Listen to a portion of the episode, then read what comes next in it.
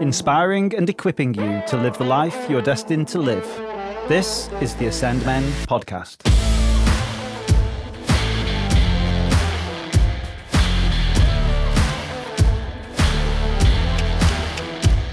Welcome back. This is the second episode in our forgiveness and reconciliation season. Imagine studying the psychology of forgiveness for a decade, only to put that theory into practice in your own life by forgiving a burglar whom brutally murders your mother.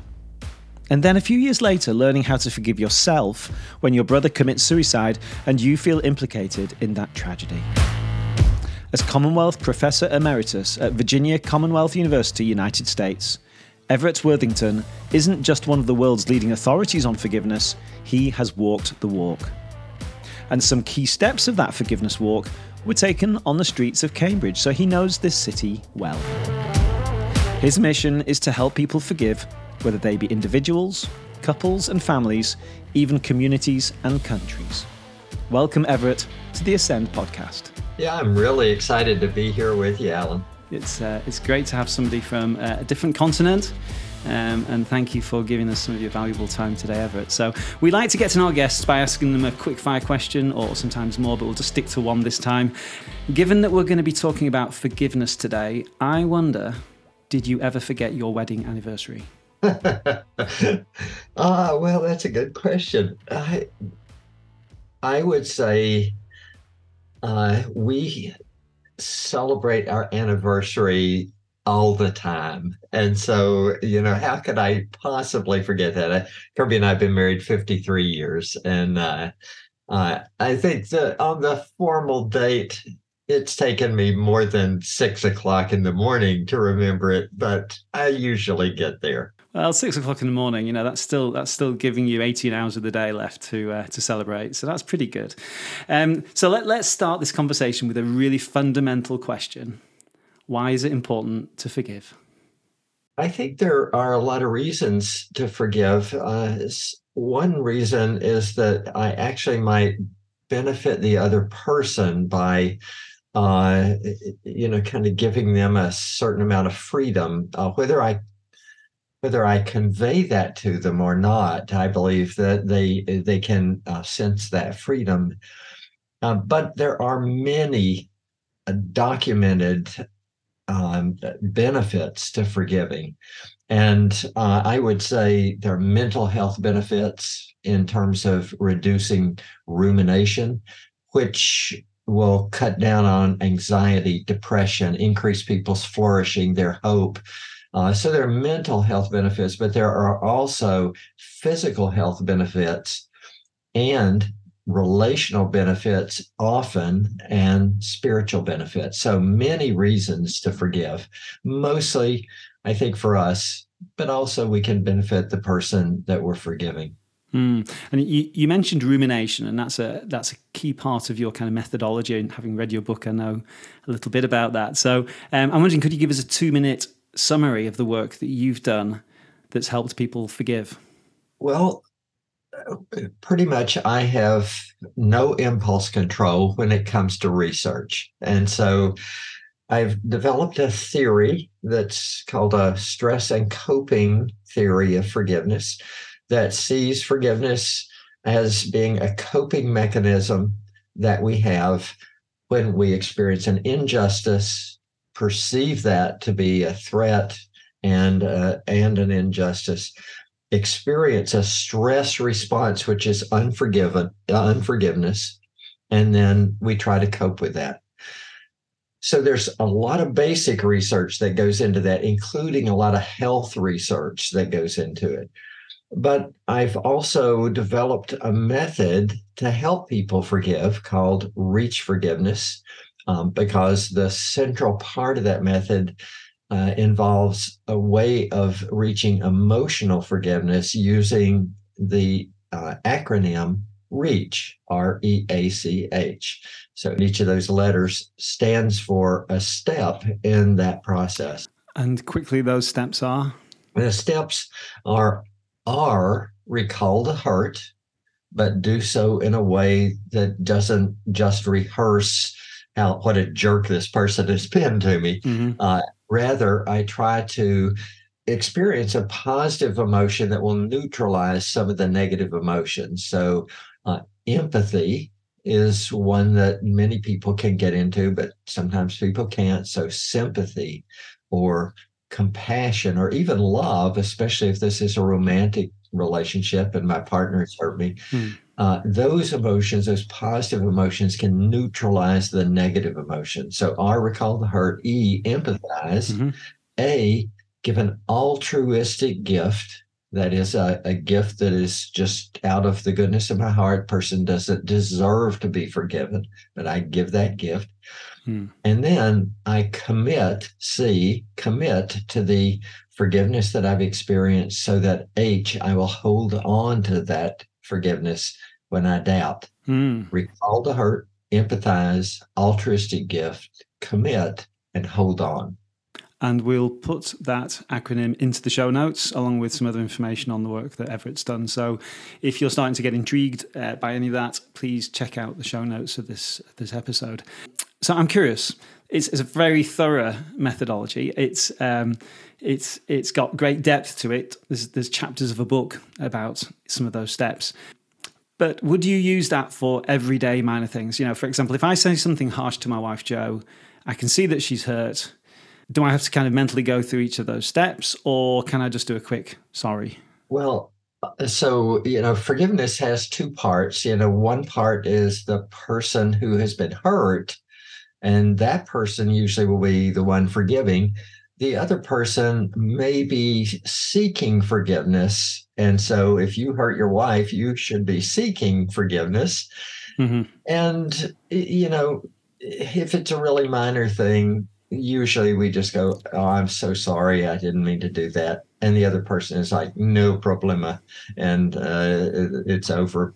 But if mm-hmm. it's a little more serious, then I might want to be a little more thorough with my apology with my uh, you know account of my behavior is what it's it's actually called. So mm. you know I might want to confess what I've done without excuse. Uh, you know, offer an apology, note that I've hurt the person, how I've hurt them, mm. you know, uh, and then uh, kind of make amends or offer to make amends. And then, you know, promise I'm going to try not to ever do this again. And then mm. say, you think you could forgive me for this? Mm-mm. And then hopefully the other person, if it's a relatively, uh, um, you know, relatively serious, but not super serious, the other person can come to forgiveness.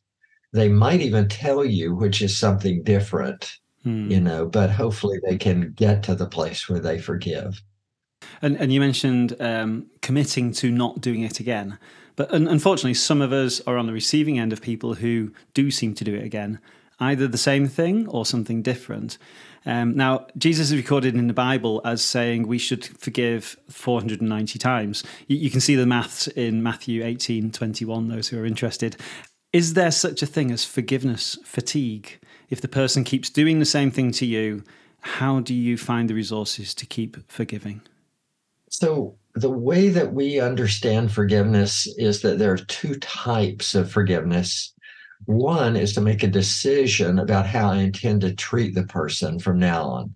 I'm going to treat that person as a valued and valuable person, someone created in God's image, and therefore worthy of forgiveness. Now, I can make that decision 490 times or 1,000 times or even a million times if I have to. I, I would hope I wouldn't have to that many times, but I can. My emotions, and pretty much everybody's emotions, are pretty unruly, though. And so if someone hurts me one time, I might be able to get to zero uh, uh, and just kind of mellow out. Two times, if I am really a good forgiver, yes. Three times, we're going to talk about this 490 times not today. You know that that is just probably not going to happen. So that second type of emotion is called emotional forgiveness and that's replacing those negative unforgiving emotions with positive emotions toward the person. That is something i don't believe scripture calls us to uh, be required to do is to get our emotions adjusted. Uh, because I think it's just physically impossible to do. And God doesn't, you know, command us to jump over 20 foot high fences. But I can make a decision to treat this person as a valuable person. And, and that, I believe, as Christians, we're really called to do. Hmm. So, as Christians, a key phrase there. So, not everybody who's listening might have a faith, may not be forgiving as a Christian. So, let, let me ask you this one Is it possible to give or accept forgiveness fully outside a faith? Yes, I the first book that I wrote was called To Forgive is Human. And you know, in in the way that we all can think and we all can reason and we all can uh, just do many things because we're human. Forgiveness is one of those things. So I believe anyone can forgive. It's a choice that we have, and uh, and we can exercise that choice.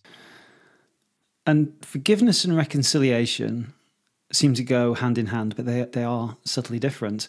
Um, and I guess my question is: Are they mutually dependent? In other words, do we need to forgive to be reconciled to somebody, or can you forgive but not be reconciled to somebody? Yeah, I think the science of uh, that has studied forgiveness and reconciliation shows that they're actually independent of each other. They're related in a small way, but not uh, a, joined at the hip type of way, so that I can forgive but never reconcile with the person. I can reconcile with the person actually but not forgive them. Mm. Uh, this happens in the workplace all the time. You know, people reconcile and they work together after a major hurt, and yet they go home and, you know, they're not forgiving, but they are reconciled. Um, or I can do the two together. Mm. Uh, you know, I can forgive and reconcile. So that the way that they're connected is that forgiveness creates in us a desire to reconcile. But reconciliation is restoring trust after trust has been violated. And that really is only going to happen if both people are at least trying to be trustworthy. If the other person is not trying to be trustworthy, we're not going to reconcile. Uh, at least it would not be wise to reconcile. It might even be dangerous to try to reconcile if the person is going to try to hurt me. Mm. So there's this desire to reconcile. And yet we also have this brain that evaluates our situation and says, Yeah, I know you'd like to get back with this person, but you know they've threatened your life or they've threatened your well being. And it's not really a good decision to mm. make. Uh, I recently read your book, Moving Forward. Uh, which you wrote, I think it was around 10 years ago. And, and reading it, I was fascinated about how you had been lecturing and writing about forgiveness, and you'd been building some of these, these methods, such as REACH. And yet, it was later that you really had to put these things into practice, as I said in the introduction, in terms of the burglar who murdered your mother and then your brother committing suicide.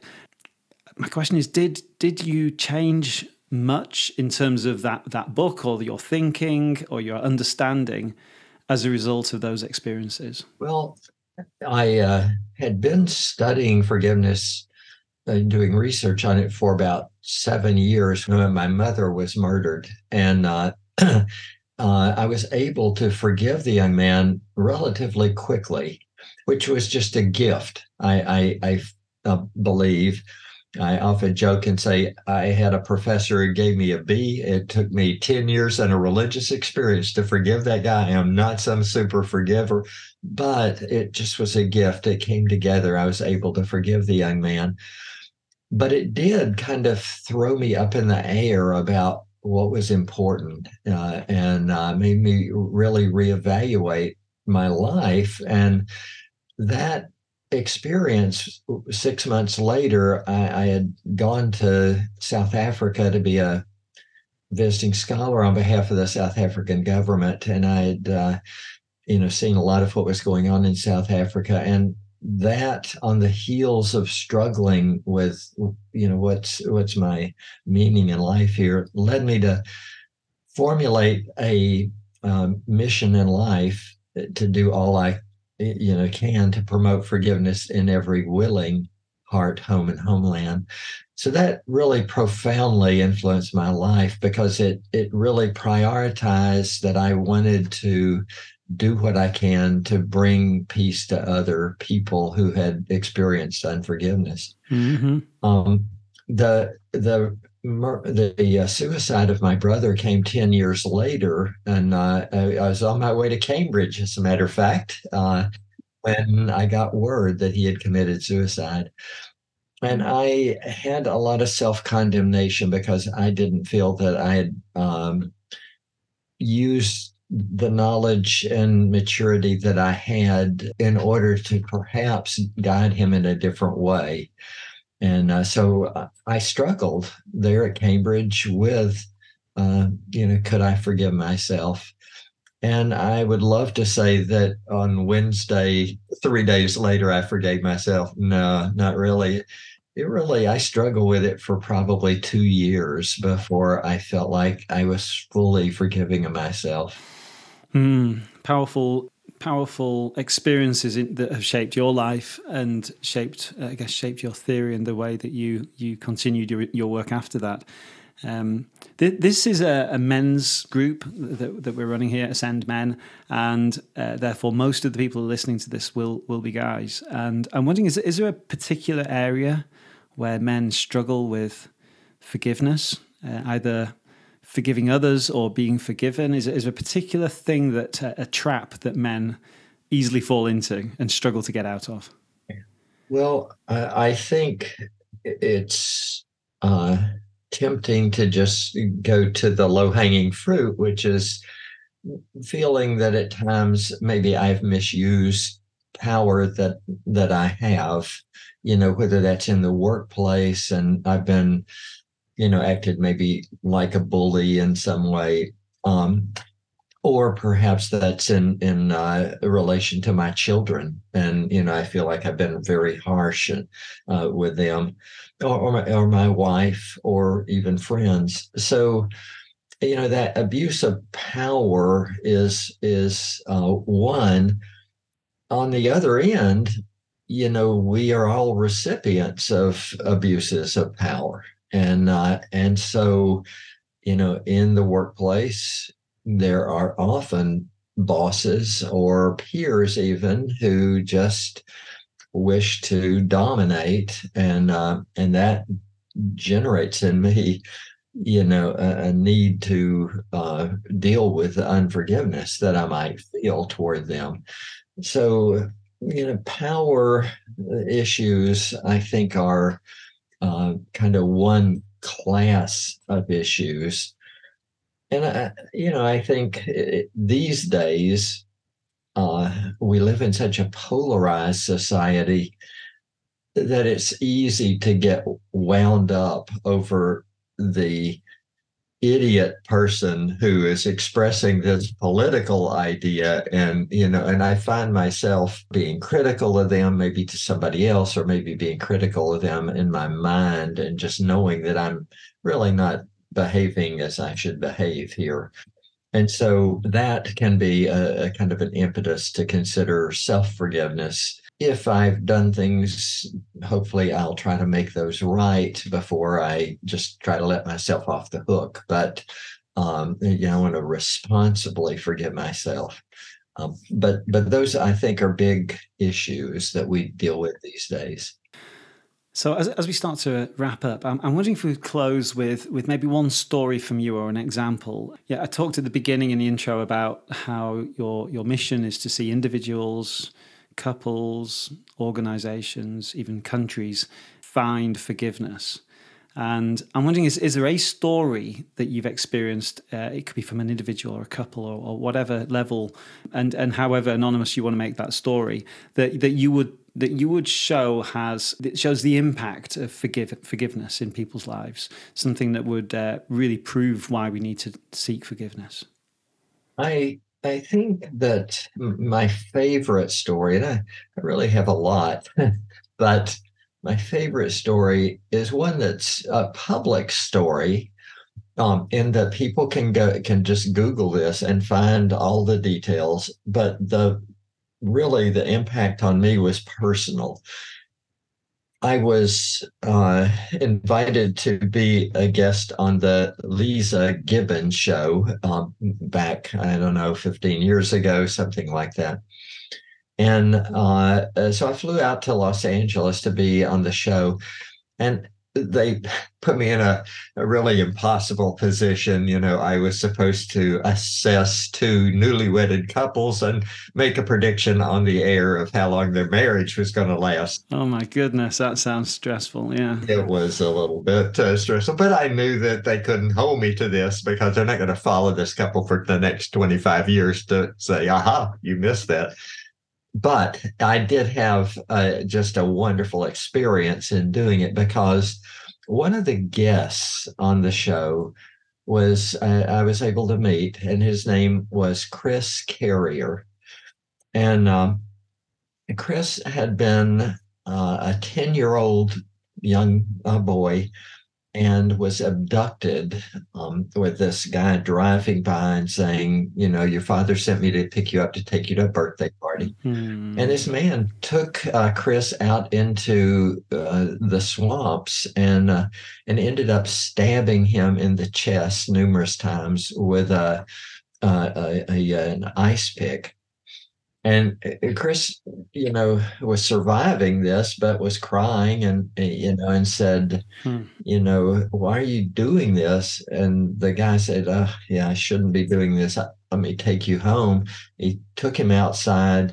Chris stepped up on the running board of the pickup truck that the guy was driving, and the man put a gun against his uh, uh, Chris's temple and shot him through the head. The bullet came out the other side of the eye, the uh, through the eye and blinded him in that eye. Well, miraculously, Chris lived and woke up in the swamps, and uh, he made his way to the road. Somebody picked him up, took him to the hospital, and um, about twenty years later, uh, he was working, and a deputy sheriff came by and said, uh, you know, Chris, we have always thought we knew who did this, but we never had any evidence that we could link him definitively. Mm-hmm. He is on his deathbed, this guy. And I'd like to take you out there because if that's him, you know, he doesn't deserve to leave this world without being confronted. Hmm. And so he took Chris out to this uh, older man's uh, house. Uh, and the man was dying. He's on his deathbed. He was frail. And Chris Chris recognizes him right away and says, Yeah, this is the guy. And uh, Chris walked over to him and he said, So who's taking care of you? He was all gruff and he said, well, I'm taking care of myself. Hmm. it was clear he wasn't taking care of himself. He wasn't able to. And so Chris not only forgave this man for the injuries inflicted on him, but also cared for this man for the last two uh, weeks of the man's life. Mm-hmm. That is, in my book, forgiveness in action. Mm-hmm. And Chris is really one of my forgiveness heroes. Mm-hmm. What it makes me do just personally is when I get aggravated because somebody cut me off in traffic. Yeah yeah, it's easy to go to Chris and say, oh, let's see, if Chris can forgive getting shot, losing an eye, getting stabbed in the chest, what is so bad hmm. about this getting cut, you know, cut off in traffic that I can't forgive this? So it, it really has had, I think, over the years, a really accumulative good hmm. effect on my character development. Chris didn't know he was making a character intervention uh, when he told that story, but uh, but for me, that's been an important part of my life. What a wonderful, inspiring, heartwarming story to close with, um, to show the hope that can come when we forgive or can be forgiven. So, um, Ev, thank you so much for joining us today. Um, we've got a couple of other episodes coming up after this with some stories of, of forgiveness if that starts to raise some questions in our community and i start to get a few people asking those questions uh, would you come back and do a little bit of a q&a with us um, oh i'd love to do that that'd be great if i can be of help that's what I'd love to do. Wonderful. And um, Cambridge misses you. Thank you for uh, bringing what you brought to Cambridge all those years ago. And uh, I'm sure part of you is still here as well. You'd love to come back. So if you can ever find an excuse to come come back over here, you must let us know, and we'll we'll host you and uh, and maybe have one of our legendary Ascend Men breakfasts for you or something like that. Well, that would be wonderful. Uh, so, Everett, thank you very much for being with us today. God bless you, brother. Yeah, thank you. That's it for this Ascend Men podcast. If you've enjoyed this content, please share it with a mate. To make sure you never miss an episode, subscribe to wherever you get your podcasts. Together, we are stronger.